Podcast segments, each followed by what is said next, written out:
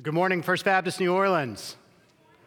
My name is Corey Barnes. Uh, I am one of the pastors here at First Baptist. Our senior pastor, Chad Gilbert, is out this morning. He and his family have COVID. They're recovering. Things are going well, but just to, to be safe, he's going to be out this week. And so we're going to be this morning continuing our sermon series on major truths from the minor prophets. The only change that we're going to make is we're going to be in the book of Zephaniah. Chad was going to preach Habakkuk today. I was going to preach Zephaniah next week. So he and I have just flip flopped those books. So that's where we're going to be. So since Zephaniah can take some time to find, I'm going to invite you to go ahead and turn to the book of Zephaniah as we continue um, our service. Want to welcome you this morning. Want to welcome our visitors, especially uh, if you're here with us this morning. And just, just want to let you know that you are just such a, a valued guest and guest of honor. One of the things that we would like to invite you to do, if you haven't already, is either fill out one of the visitor cards, like Noah mentioned earlier, or text the number that was on your screen. That'll be on the screen again at the end of the service. And then also, you can go out to our visitor desk after the service. If you do that for first time visitors, we have a gift that we would love to give you this morning just to, to let you know how much we value your visit and value you being here at First Baptist New Orleans. Another thing I would like to invite you to do is that after the service, if you're not involved in one of our Bible study groups, whether you're a first time visitor or whether you've been coming for a while or maybe even are a member and just are not plugged into a Bible study group, we would love to talk to you about our Bible study group. So if you would go out into the lobby after the service and go to the welcome desk, we would love to, to talk to you about how to get plugged in. Saw several people here this morning who are college students, and we have a lot of folks here that are uh, early career. Want to let you know about a new Bible study group that will be starting August 7th. Uh, myself and Andrew Wilson, my wife Kayla, and his wife Zoe are going to be leading a group for college and career students. So if you're college and, and early career, would love to talk to you this morning, either at the welcome desk or if you'd like this morning to sit in on the, the Simons and Wong class, which meets in the, the uh, Sunday school room as you go out the doors just to the right. We'd love to talk with you about that this morning. Let's, let's begin to, to talk about the book of Zephaniah. So, so, Zephaniah is in the minor prophets. And as we look at the book of Zephaniah, we, we need to just ask a few questions about Zephaniah in order to, to kind of prime the pump for hearing what God says to us through this prophecy. So, even though Zephaniah has a, a pretty large genealogy, in fact, we know more about uh, the genealogy of Zephaniah than we do about any other prophet. He goes back four generations, all the way back to Hezekiah. But we don't really know anything else about Zephaniah. In fact, even Hezekiah, that should be a familiar name to us, one of the kings uh, that we encounter in the Old Testament. And there's speculation about whether this was Hezekiah the king or another Hezekiah. And the truth is, we don't know. It, it could go either way. And this actually reminds us something about the nature of prophecy in the Old Testament. And that is the, the prophet in his biography is rarely what's important. Some of the only exceptions of that would be like in the books of 1st and 2nd Kings, where we read about Elijah and Elisha, and a lot of the message of their ministries comes from their stories, what God does through them. But the majority of the writing prophets, what's important is not their biography, not their story, but instead this, this very simple truth that we hear in Zephaniah chapter 1, verse 1, and that is that the word of the Lord came to Zephaniah. So, when we're reading the prophecy of Zephaniah, we want to be really clear that we are reading God's words to his people then, and by God's grace, God's words to his people now. Zephaniah is going to be prophesying during the, the reign of King Josiah. And, and this raises some issues for us because Josiah's reign is a time of revival in Judah. Jo- Josiah is one of the good kings. In fact, I think as we read the Old Testament, Josiah is the first guy that we get to that say, hey, this, this guy is really like David. In fact, maybe we even have some expectations that he could be better than David, though Josiah's story unfortunately ends in a disappointing way. But Zephaniah is ministering, he's prophesying during the reign of Josiah. But yet we're going to find that his message is not a message that we would expect during a time of revival. Jo- Josiah is, is undertaking these, uh, these measures of revival. He's destroying idols, he's purifying the temple, and we would expect Zephaniah then to come with a word of prophecy that says, You're doing great, keep at it. But instead, what we find in the word of the Lord in Zephaniah is a condemnation of the sin of all humanity and of the nations and of Judah and the people of God in particular. Might ask, how could this be? This is something I think that's understandable for us if we just think about the movement of the people of God throughout history.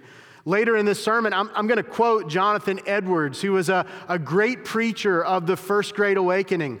Jonathan Edwards is somebody for whom I just have tremendous respect. The First Great Awakening is a spiritual movement that I often look back to just as a, a model for how biblical preaching and biblical truth can, can be an incubator of revival among the people of God, and how, as, as these men and, and women were giving themselves to the study of God's Word, the Spirit moved and graciously caused a revival in the colonies.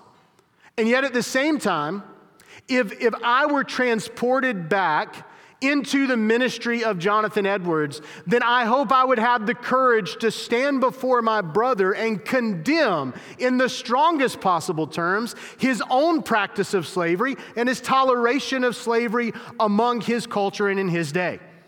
And I say this to say that it should not be hard for us to understand that even in times of revival, sin is persistent. So, wherever it is that Zephaniah is ministering in Josiah's reforms, whether it's early and it's before his reforms have really taken place, or in the middle of them, we should not be surprised that there is sin to condemn. As we enter into reading Zephaniah, one thing that we need to be aware of is that he is going to talk quite a lot about the day of the Lord. In fact, our message this morning is going to be structured through just some truths about the nature of the coming day of the Lord. To understand the day of the Lord, I want us to think for a moment about the story of Robin Hood. It's a familiar story for us. I, want to kind of call your attention, just for the sake of convenience, to a particular telling of Robin Hood. I think the best one, and that is the, the Walt Disney version of Robin Hood with the, the fox and Little John as the bear, and way better than any kind of Kevin Costner nonsense, right? Which I found out recently that Kevin Costner Robin Hood is Chad's favorite movie. He put that on the website, and that's, that's a deep embarrassment to me and to our church family but Chad's great otherwise.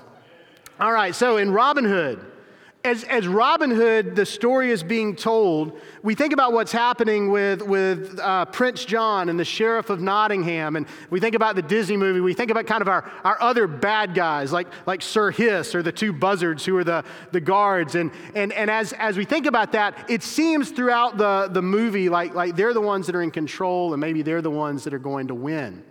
And then at the end of the movie, King Richard the Lionheart returns and he has his day. So he comes back and he has his day. The king has returned and the king gets what he wants. And as the movie closes, all the good guys are celebrating. Robin Hood and Maid Marian get married. We see all of the merry men rejoicing. We see the people of Nottingham celebrating. And then as the movie closes, we see King or Prince John along with the bad guys in prison where they belong because King Richard has come and has had his day. The day of the Lord is a prominent theme in several Old Testament prophecies, especially Joel, Amos, Obadiah, Zephaniah, and Zechariah, though it shows up throughout Old Testament prophecy in various ways. And it's a familiar concept to the audience of these prophets. So we're going to notice in Zephaniah, he doesn't tell us exactly what the day of the Lord is. He just tells us it's coming because people understand the day is going to come where the Lord returns and has his way. Things are going to happen the way he wants for them to happen. His enemies are going to be judged, and his people, whoever they are, are going to be given the position that they should have as his people. And, and so what we see in the prophets is they're often working with the assumption that God's people are ready for the day of the Lord. And at the same time, the, the, prophet's message usually comes to us about the day of the Lord, not telling us, hey, everybody, just hang in there, the day of the Lord is coming. Instead, the prophets warn us consistently that the day of the Lord is going to be a day filled with darkness and judgment. Listen to some of these passages. Joel chapter 2, verse 11. The Lord makes his voice heard in the presence of his army. His camp is very large. Those who carry out his command are powerful. Indeed, the day of the Lord is terrible and dreadful. Who can endure it? Amos 5:18 Woe to you who long for the day of the Lord what will the day of the Lord be to you it will be darkness and not light Obadiah 15 for the day of the Lord is near against all the nations. As you have done, it will be done to you. What you deserve will return on your own head. Zephaniah, like the other prophets, is going to challenge us to consider what will our fate be when the day of the Lord comes. Here's what I'd like for us to do as we read through Zephaniah. I'd like for us to start with the end of his prophecy, which is going to be a message of hope. So I want us to know as we walk through what the day of the Lord means to us that it's moving us towards a message of hope. But I want us to start with a message of hope because as we go through this teaching, this, this prophecy, God's word to us about the day of the Lord, I want us to have this hope in view as we deal with the, the darkness and the judgment that we as God's people need to affirm is coming. I want to ask you to turn to Zephaniah chapter 3. We're going to begin in verse 9. I'm going to ask you to stand together for the reading of God's word. These are the words of the Lord, not just to Zephaniah and the people in his time, but the Lord, words of the Lord to us. For I will then restore pure speech to the peoples so that all of them may call on the name of the Lord and serve him with a single purpose. From beyond the rivers of Cush, my supplicants, my dispersed people, will bring an offering to me. On that day, you will not be put to shame because of everything you have done in rebelling against me. For then I will remove from among you your jubilant, arrogant people, and you will never again be haughty on my holy mountain. I will leave a meek and humble people among you and they will take refuge in the name of the Lord. The remnant of Israel will no longer do wrong or tell lies. A deceitful tongue will not be found in their mouths. They will pasture and lie down with nothing to make them afraid. Sing for joy, daughter Zion. Shout loudly, Israel. Be glad and celebrate with all your heart. Daughter Jerusalem, the Lord has removed your punishment. He has turned back your enemy. The King of Israel, the Lord, is among you. You need no longer fear harm. On that day it will be said to Jerusalem, Do not fear. Zion, do not let your hands grow weak. The Lord your God is among you, a warrior who saves. He will rejoice over you with gladness. He will be quiet in his love. He will delight in you singing. I will gather those who have been driven from the appointed festivals. They will be a tribute from you and a reproach on her. Yes, at that time I will deal with all who oppress you. I will save the lame and gather the outcast. I will make those who were disgraced throughout the earth receive praise and fame. At that time I will bring you back. Yes, at that time I will gather you. I will give you fame and praise among all the peoples of the earth when I restore your fortunes before your eyes.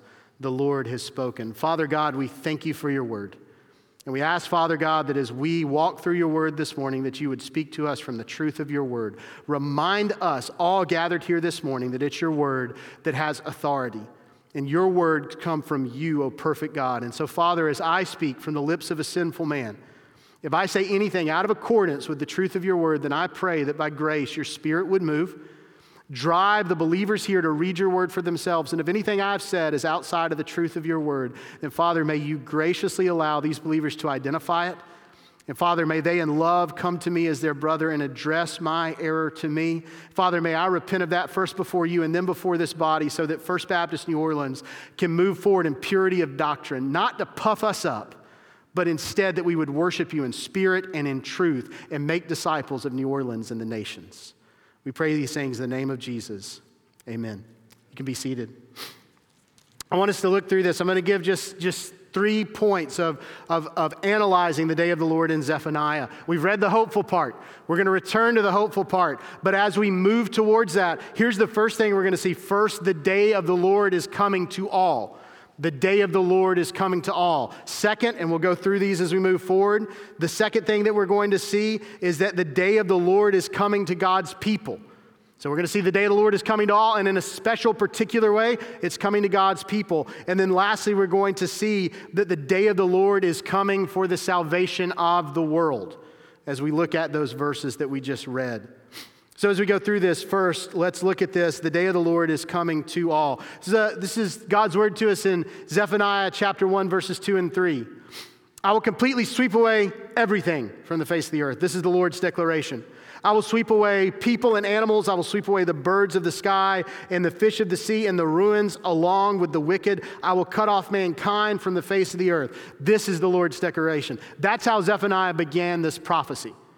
So, as God speaks through Zephaniah, he begins with these words these words that everything is going to be swept away, everything is going to be taken off the face of the earth. A very clear indication that the day of the Lord is coming as a force of God's judgment. And here's something I want us to realize as we consider this aspect of God's coming judgment in the day of the Lord it is that the world in which we live is broken by sin and deserves God's judgment and needs God's redemption. And I want to emphasize again the world is broken by sin. So often we, we define sin in this way we define sin as our spiritual mistake. Uh, just like it's some type of kind of holy oopsie. Oops, we, we wish we hadn't did, done that, and we'll try to do better, and that's basically what sin is. But that's not how sin is presented from Genesis all the way through to Revelation.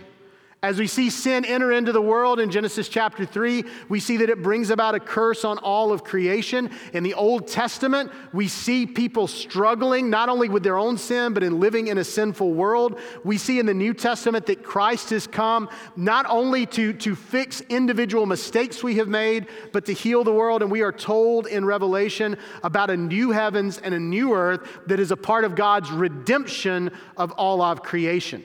So we need to understand the world itself is broken by sin. And if we don't grasp some concept of the brokenness of our world, it drastically limits our ability to think through our lives and to live our lives in a God honoring way. Here's just two reasons. One, if, if we don't get this, we're going to think that we live in the world as it's supposed to be.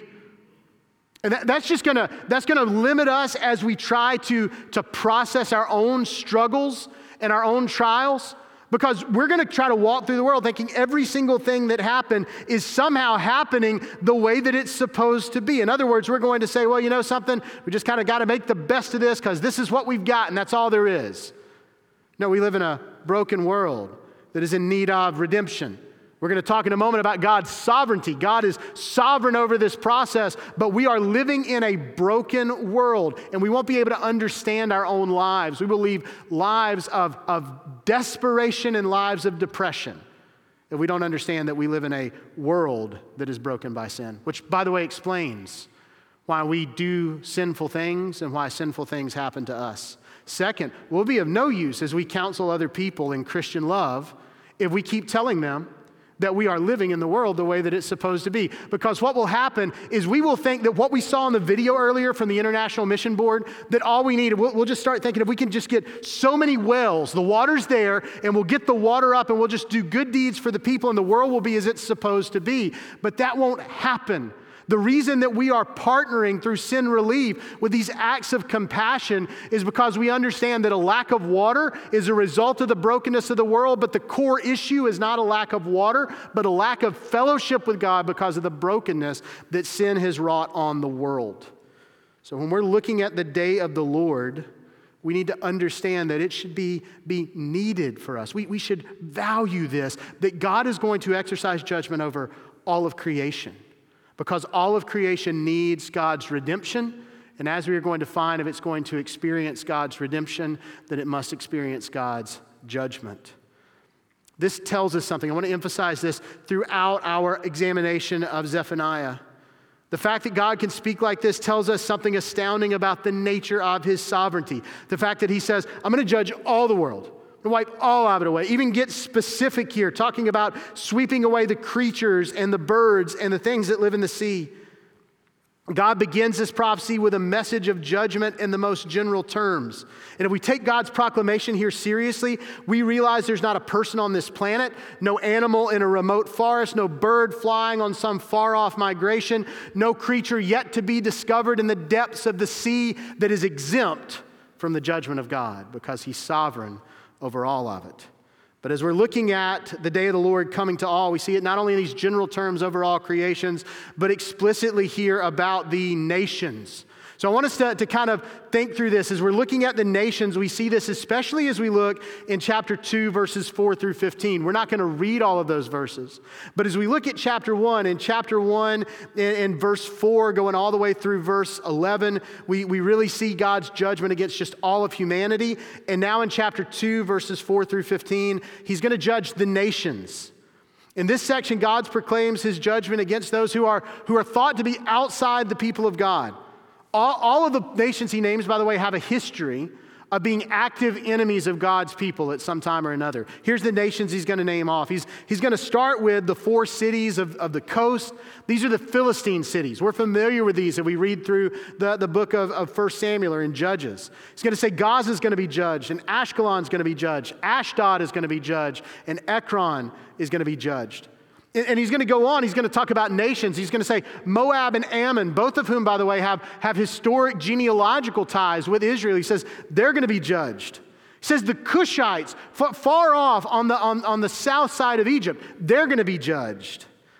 And then in, in verses 13 through 15, we have the, in chapter 2, we have the most explicit judgment coming against Assyria in general and then Nineveh specifically, which we taught last week about the wickedness of Nineveh as Chad walked us through the book of Nahum. And so again, we see that here in Zephaniah, that, that God is going to judge these nations.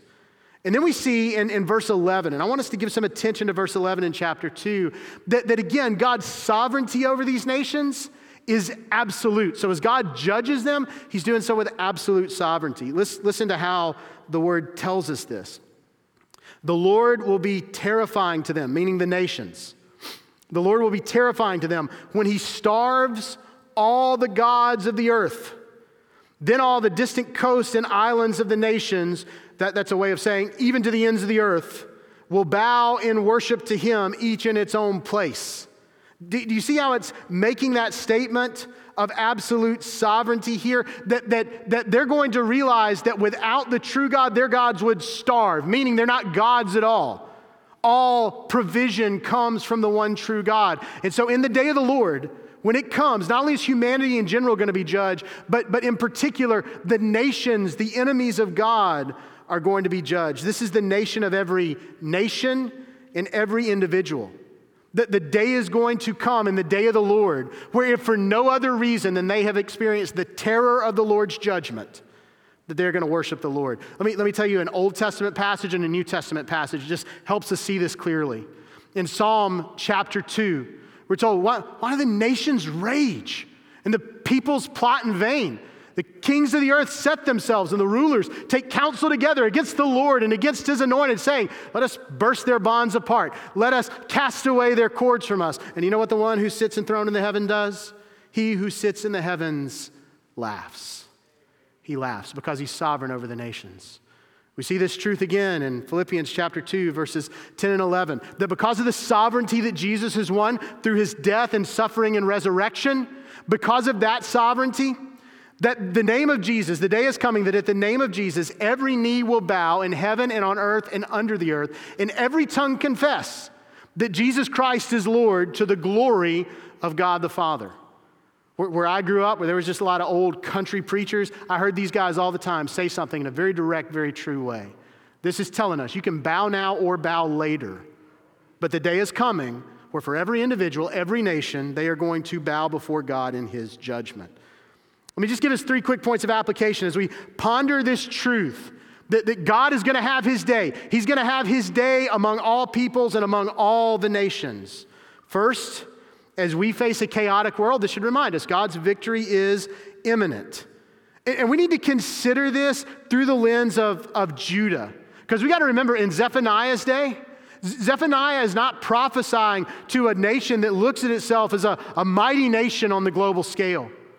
Little bitty Judah, with Assyria to the north and Babylon growing and Egypt to the south, surrounded by superpowers, historically kind of traded around as who was in control of, of this region, and to this, this little bitty country with their little bitty army and their seemingly insignificant king, God speaks the truth that I am moving all of global history, all global power for my glory so that the God of Judah is the God in whom they can place ultimate hope. And we have to make sure that that is also our hope because it's tempting for us who live in a very different national context. So many blessings for us about living in this great country. But, sisters and brothers, I just want to remind us great countries have come before. And, and if we follow the pattern of history, we should expect that the day will come where, where the, the, the favors of history changes towards our nation, but the favors of our God will never change. And who is in control? Some of you in your lifetime have seen superpowers shift. But the power of the Lord God Almighty will never shift. He is sovereign over the nature, uh, over the nations. Secondly, as we consider this, so, so it tells us that God's victory is imminent in a chaotic world. It also tells us it, it shatters what, what we can call the, the pluralistic orthodoxy of our day. Let me tell you what I mean there. It, it's polite to say in our culture, it's polite to say in Western culture, you know something, all, religions are really equal. All religions are, all, all religions are, are, are kind of going to get you to the same place. And it can be trendy for us to say these kinds of things. Not only that, but, but those of us who have friendships. I'm, I'm so blessed to have friendships with, with people who are not believers. And I say I'm blessed by that because they're image bearers who bless me. And I say that because I have an opportunity to share Christ with them.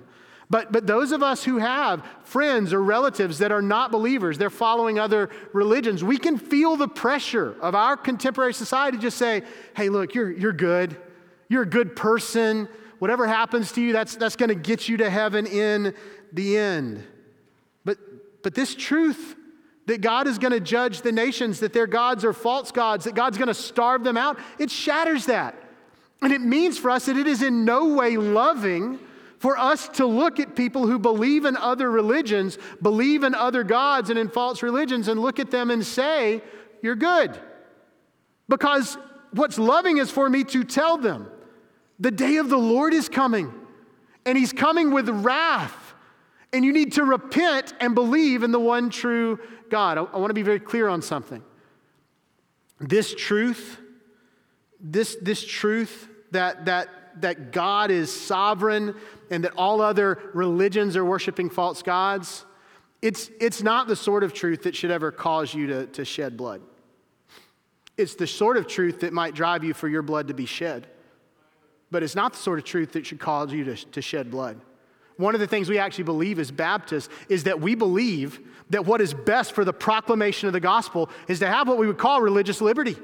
I, want governments to just, just allow people to practice their religion because I believe that the gospel is true. And because I believe the gospel is true, not only am I going to proclaim the gospel in my country, regardless of what happens, but I understand that God might call me out of obedience to proclaim his love to those who are worshiping false gods, to be bold with that truth. And if my blood is shed, what can happen other than the victory of the Lamb to be perpetuated through my sacrifice? But I want us to be very clear in this. This is not an excuse for us to beat the drum that we are somehow superior. We are beating the drum that our God is the true God and it is loving to proclaim it as such to the nations. And then, thirdly, God's sovereignty, as we should be able to see here, over the nations drives the passion and confidence of our mission. As Christ sends us on mission, what, what does he say first? All authority in heaven and on earth has been given unto me, he says. Therefore, go and make disciples of all nations. So, as we consider this truth that the day of the Lord is coming to the nations, we tie that to the missional imperative that King Jesus has given us. He's sovereign over the nations, He has told us to make disciples of the nations, and we will be successful in our mission not because of our strategies, not because of our faithfulness or our holiness, but because of the power of God, who is the one true God, sovereign over the nations. And we are reminded of this when we are reminded that the day day of the Lord is coming to all peoples. Second, day of the Lord is coming. Day of the Lord is coming to all. Second, the day of the Lord is coming to God's people in a particular way. I want us to look here at verses, chapter 1, verses 1 through 13, and then we're also going to look briefly at chapter 3, 1 through 7. I want to read to you the words of the Lord in, in Zephaniah chapter 1, verses 4 through 7. So, what God tells us after he's made this broadest proclamation that God's going to judge all the earth. He then says, I'll stretch out my hand against Judah and against all the residents of Jerusalem. I will cut off every vestige of Baal from this place, the names of the pagan priests along with the priests, those who bow and worship on the rooftop, to the stars in the sky, those who bow and pledge loyalty to the Lord, but also pledge loyalty to Milcom. And those who turn back from following the Lord, who do not seek the Lord or inquire of him, be silent in the presence of the Lord God, for the day of the Lord is near. Indeed, the Lord has prepared a sacrifice, He has consecrated His guests. So, so far, We've talked about what happens when God has his days among people generally, among all creation, what happens when God has his days among the pagan nations. Now let's turn our attention to a question that is so important to the prophets when they speak about what happens when God has his day. What becomes of the people who see themselves as part of God's people? What happens to, to those of us when God has his day? This is an important question for us because the vast majority of us, whether we're, we're members here, whether we're visitors here, whether we're committed Christians, or, or you just came this morning because you're thinking, hey, Christianity might, might have something to offer, all of us are in this sphere saying, you know something, we, we, are, we are part of or, or considering being part of the people of God. So, so this matters so much to us. What will become of us when the day of the Lord comes? And for many of us, it's not the vindication that we expect. Think about Robin Hood again. We, we all want to be a part of the, the wedding party. That, that, that, that Robin Hood and Maid Marian have been married, and the good guys are, are jubilant, and, and, and there's prosperity. We want to be there. We need to consider, based on the, the words of Zephaniah and the, the witness of the entire Bible, that many who count themselves as a part of the people of God will find themselves on the wrong side of the day of the Lord when it arrives. Zephaniah gives us a, a long list of how sin has infected those who identify as God's people. Just look at the text as I call out some of these. Look at verse 4 and the beginning of verse 5. See how prevalent idolatry is among those who claim to be God's people? Look at, look at the end of verse 5. We see this again in verse 8, though in verse 8 it, it, it seems a little different. In verse 8, we, we, we talk about those who are dressed in foreign clothing. But, but in verse 5, at the end of it, in a, a very direct way, that there are those who pledge loyalty to the Lord, but also pledge loyalty to Milcom, to a false God. It's what we would call syncretism. We'll talk more about that in a moment. Look at verse 6. Those who have just turned away from following the Lord. That, that's what we would call apostasy. They, they, they were part of the people of God, but they've really just abandoned it. Verse 9, improper worship. Also in verse 9, deceit and violence are rampant among the people of God. Look at verse 12. We're going we're going to look at verse 12. Spiritual apathy. Those who say God will, God will do nothing for good or for bad. Chapter 3, verses 1 through 4, we're going to have a long list of corrupt leaders. The kings are corrupt, and the prophets are corrupt, and the priests are corrupt. And then all of chapter 3, verses 1 through 8, which we're going to turn to at the end, uh, they're going to, they're going to be telling us about a corrupt Jerusalem. That, that this place, which claims to be the, the place where God has established his headquarters upon the earth, is in and of itself corrupt. All of these things happening among the people of God. I, I want to, just as an example, and, and because I, I see them as things that are so prevalent, and by the way, to diagnose these things as prevalent, I'm not looking at your lives, I'm looking at my life. So, based on the diagnosis of the mirror, I want to look at two of these sins that I just find so easy for us to fall into, so easy for me to fall into. Look at the second part of verse 5 again. This is what we would call syncretism. Let, let me tell you what syncretism is. These are folks that as the day of the Lord approaches, tell you, sure, we, we worship the Lord. So if, if Zephaniah comes to them and say, Do you worship the Lord? Sure, we worship the Lord. But as the day of the Lord approaches, they're not just worshiping the Lord. They're out on their rooftops praying to the stars, and they're praying to the god Milcom, who's, who's the, the chief god of the Ammonites. So, this is what syncretism is it's keeping elements of worship of the true God, especially the name of God, but mixing in other more culturally acceptable and recognizable worship. There's places that you go today where this, this actually happens in a lot of ways very much in the same way that it's happening in the, the, the, the book of Zephaniah and happening in the Old Testament and in Israel, where people are struggling to, to put away foreign gods. And so I've been places personally. Chad and I have talked about being places before. Some of you have been places where that's the struggle. The gospel has come. People have heard the good news of Christ, but as it is proclaimed, some people are picking it up and they're saying, Yeah, I worship Jesus, but I still worship my ancestors, or I still worship whatever type of kind of animism is prevalent in my culture. In our culture, I think it often looks much different.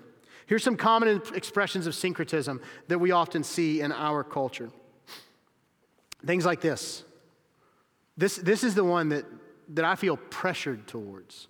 I'm a Christian, but I really feel that all people should just live their truth. You know why I'm pressured towards that, church? Because I live in a society and you live in a society where we are told that's just what it means for us to be a good guy, is to tell people. Just want you to live your truth. But, but I want us to see that, that having that claim, based on what we just saw about God being sovereign over all creation, that God is, the day of the Lord is coming as a judgment upon sin, all of these things coming together are, are showing us that's just as contradictory as saying, yeah, I pray to the Lord and also to Milcom. I cannot be a Christian and encourage you just live your truth. Because I got to tell you, if I actually am, am, standing on the word, I should not care in my life what my truth is, and I shouldn't care in your life what your truth is, except to the point that my truth and your truth are lining up saying, we just desire to live out God's truth. But we have to put God's truth as the ultimate authority. Here's a second way that we see this. Whenever I go and, and, and share the gospel with others, this, I find this happening pretty often as, as I share the three circles. Uh, you share the three circles, and one of the reasons that we really kind of talk about the three circles, and if you're a visitor with us and you haven't seen the three circles, we bring this up often as we go through our, our worship services. So you'll, you'll see that soon if you keep returning, but it's just an evangelistic tool. And one of the things I like about it is it really gives you this, this visible j- just representation of, hey, help me locate. Where are you? Are you are you near God because of Christ or are you far from God? And so many times as I'm talking with people, I say, I'm near God. And then the next words out of their mouth, I'm near God. You know, I'm just working hard to make sure the good I do outweighs the bad. That's not the gospel. That's not Christianity. That, that, that's, that's just our paganism. We have to be careful, church, that we protect ourselves against these types of thoughts because something we're going to see as we come to the end of this of how in the world does this judgment work towards our salvation, we're going to see it cannot be because our good outweighs our bad. Because we are infected with bad and we'll find nothing good if we're just looking inside of ourselves. It's going to have to come from somewhere else. Look at verse 12 as well. Look at this spiritual apathy. Again, it's the diagnosis of the mirror. God finds these spiritually apathetic people, by the way. If you look at, at chapter 1, verses 10 through 12, it says he's going to come into Jerusalem. It says he's going to, going to come into the, the fish gate. It says there's going to be wailing in the second district, a crash from the hills, the, the residents of the hollow, and the merchants. Basically, it's, it's God coming into the city and walking through the quarter and going to the marketplace. He's coming to the city and he's methodically searching it. And then we're going to be told as we get to verse 12 and as we come through verse 11, that, that, what's he going to do? As he comes, he's going to punish those who have settled down comfortably, comfortably as he searches Jerusalem with lamps, who are saying to themselves, The Lord will not do good or evil. What does God find as he methodically searches this city that's supposed to be where the people of God live? He's going to find spiritually apathetic people who are saying, You know something, I don't really think God matters that much to me. As I started reading through Zephaniah several weeks ago to prepare for this message, I came under conviction that God does not have to wander dark corridors of the church to find people like that. Because as I stand before you in the pulpit, I confess that whenever I read this, my initial response was, God, that's so often me.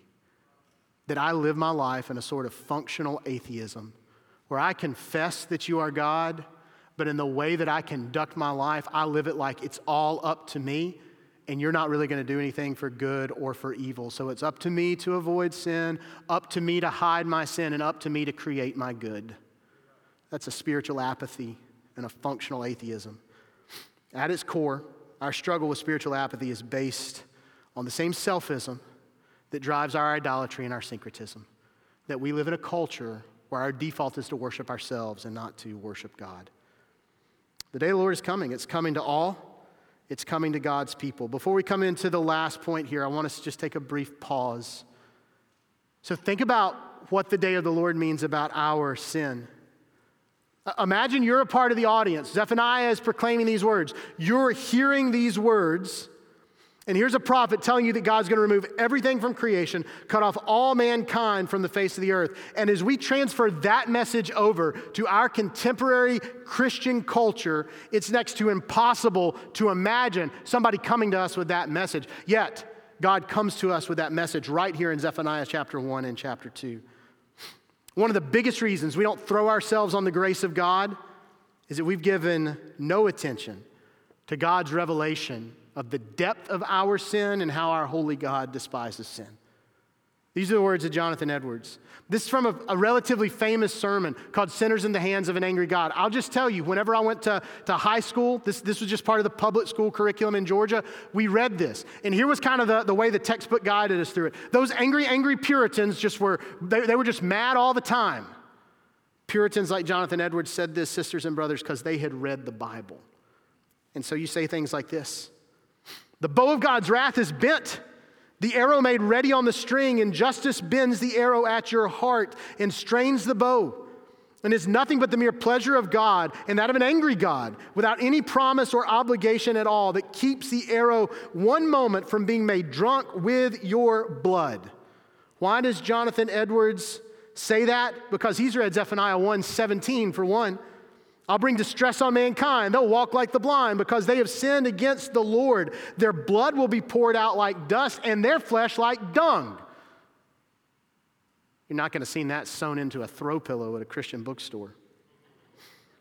What a stark distinction from the ear tickling messages of our present day where we coo about a positive and uplifting message and fill megachurch stadiums with people who are proclaiming the, the message that God wants you to be healthy and God wants you to be wealthy and God wants you to be successful. And what I see in the Word of God is that the day of the Lord is coming to all people, to all of humanity, generally to the nations, and upon many who count themselves as among the people of God with wrath and judgment. So, how can it be true that the day of the Lord is coming for the salvation of the world? Let's turn to those verses that we talked about just a moment ago. There's two things happening in Zephaniah chapter 3. As we get to our last point, the day of the Lord is coming for the salvation of the world. There's two things happening in chapter 3 that are important for understanding the message of Zephaniah as he turns this message of despair towards a message of hope. Here's the first one. At the end of chapter 2, we've had the condemnation of Nineveh. So if you come to the end of chapter 2, you're, you're going to pick it up in verse 13. You're going to go through verse 15, and you're going to be reading about the wicked city Nineveh. And, and then in our English translations, there's something there that's super helpful, but, but actually obscures something for us in this passage. There's probably a header at the beginning of chapter 3 that says, Woe to the oppressive Jerusalem, or Woe to unrepentant Jerusalem, or something like that. But remember, that, that's, that's not a part of inspired scripture. That's just there to help us read. So if you were reading, you would have read this. You would have read in verse 15 this Nineveh is the jubilant city that lives in security, that thinks to herself, I exist and there is no one else. What a desolation she has become, a place for wild animals to lie down. Everyone who passes by her scoffs and shakes his fist. And then you'd read right into, Woe to that city that is rebellious and defiled, the oppressive city she has not obeyed. And only then would you realize that we've shifted because it continues. She's not accepted discipline. She's not trusting the Lord. She's not drawn near to her God. And by the time you come to, to uh, verse 4, you're going to realize we're talking about Jerusalem now. Jerusalem looks like Nineveh. And if you were reading it without that heading, you would catch that. The, the oppressive city, Nineveh, the, the capital of God's enemies, that's what Jerusalem looks like now. D- Jerusalem is broken. And so, one of the things that we see here is that Jerusalem itself is broken, its purpose is broken. But then we see this look at verse 8. Here's the second shift in chapter 3.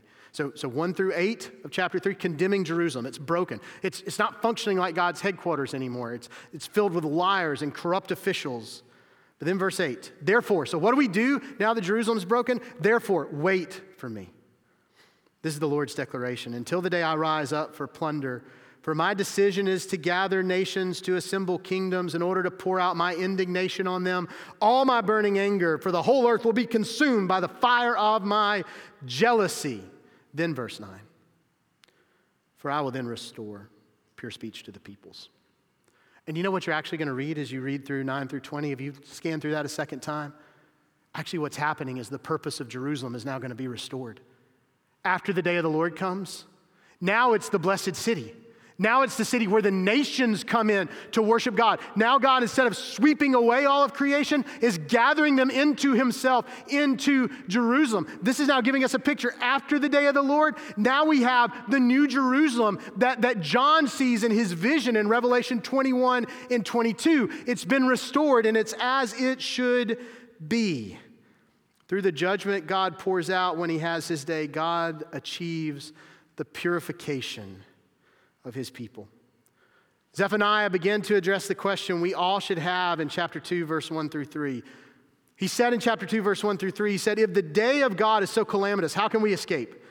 The command we are given in Zephaniah 2 3 says this Seek the Lord, all you humble of the earth who carry out what he commands. Seek righteousness, seek humility. Perhaps you will be concealed on the day of the Lord's anger. So we got those instructions. What do you do if you want to repent? You throw yourself on the mercy of God. You humble yourself, say, Perhaps he'll spare me. And now in verse 8 and 9, we get even more explicit instructions because we are told, Wait for the Lord, because somehow through judgment, he's doing something that purifies us. How can we be on the right side of the story?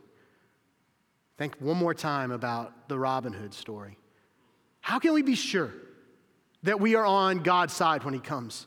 How can we be sure that we're going to be the ones that are jubilant, that experience the blessings of the, the restored creation after God has judged sin and wickedness out of his righteousness? How can we be sure that it's going to be a day that for us is a day of hope? And there's two things that, that, that Zephaniah points us towards. The first is to humble yourself, and the second is to wait on the Lord. And sisters and brothers, I'm going to tell you, that throws us to the gospel it throws us to the gospel. The people of God in the Old Testament were told that their sin was serious and that God's judgment was, was coming. They were also told that God was going to preserve them through that judgment.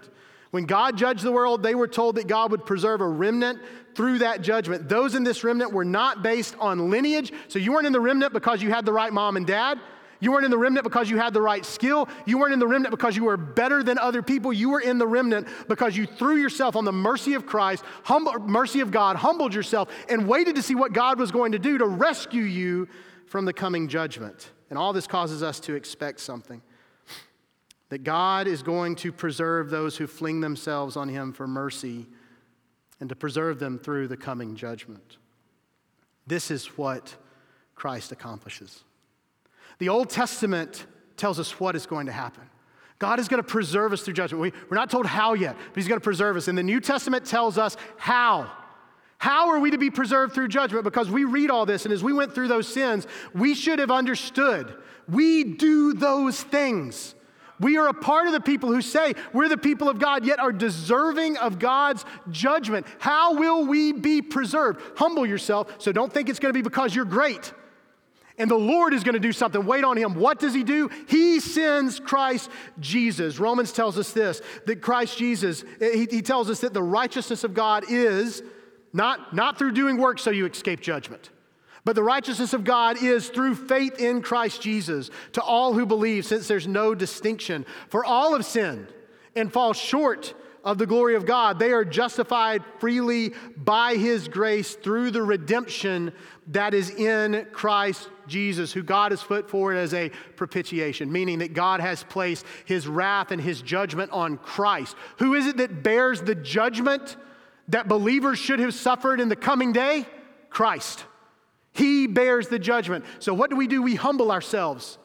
And the true humility that we can have is we're saying, Are we on the right side of this? Are we on the right side of the day of the Lord? The only response that we can have is to say, God, we, we cannot do it. We humble ourselves and we throw ourselves onto the mercy of Christ, the one who has paid the price, the one who has taken your wrath and given us his righteousness. That's what it means to be on God's side on the day of the Lord, is are you in Christ?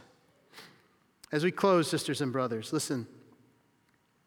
When in eternity, when the chaff of this sinful world has blown away because God has righteously judged sin and sinners, in the new heavens and the new earth, if one person asks another, how, how did you get on the right side of this story? How are you on the right side of the day of the Lord? There will be no proud answers. No one will say, I was good enough. No one will say, I was worthy. These are the only words that will be acceptable, something like the words of the old hymn. Why am I here? Why did I escape God's wrath? Alas, and did my Savior bleed? And did my sovereign die? Did he devote that sacred head for such a worm as I? It will not be me lifting myself up saying, I got here because I deserved it. It will be my confession. I am a sinner. I was worthy of God's judgment. I deserve to be on the wrong side of the day of the Lord. But God, by grace, allowed me to humble myself and throw myself on King Jesus, and all because of Him, I'm saved. I'm going to pray, and then in just a moment, we're going to have an opportunity to respond. Just want to encourage you if you, if you are here, and you've been struggling through your, your spiritual walk, you've been struggling through life, and you've been counting on religious practice, or you've been counting on self righteousness, or you've been counting on God just being passive, that that's what's going to get you through, I want to encourage you, sister or brother, today to throw yourself on the mercy of King Jesus. That is a confession that what you need is not to become better, what you need is to be saved from the wrath that is to come. That's what Christianity is. What a relationship with Christ is, is to realize that Jesus has paid the price so that you can come and enter a relationship with Him and be on His side, so that when His day comes, He is going to call you into the kingdom by grace. As we pray, I want to challenge you to, to reflect on what God is calling you to do. I'm going to be at the front. Pastor Noah is going to be in the front. We're also going to have a number on the screen that you can text if you want to talk to a pastor about making a decision. Let's pray together. Father God, we love you. We thank you for your goodness to us. And Father, we ask this morning that your spirit would move among us. Father, we pray that you would make it very clear to us how we are to react to this message. Father, for those of us who have been saved by King Jesus and who, in this moment, as we are asking ourselves the question, why are we going to be on the right side of this, this coming day when you judge sin and establish your glory? We confess that it's only because of Jesus. And so may that drive us to worship and drive us to obedience and drive us to mission. And Father God, if any of us are gathered here and we realize that we've been trusting in something else or nothing at all, then may we be convicted of the gravity of our sin, that we are broken people in a broken world who sin and are sinned against, and throw ourselves on the mercy of Jesus, who has borne the wrath that we deserved and has counted us members of his kingdom by grace. Pray these things in the name of Jesus. Amen.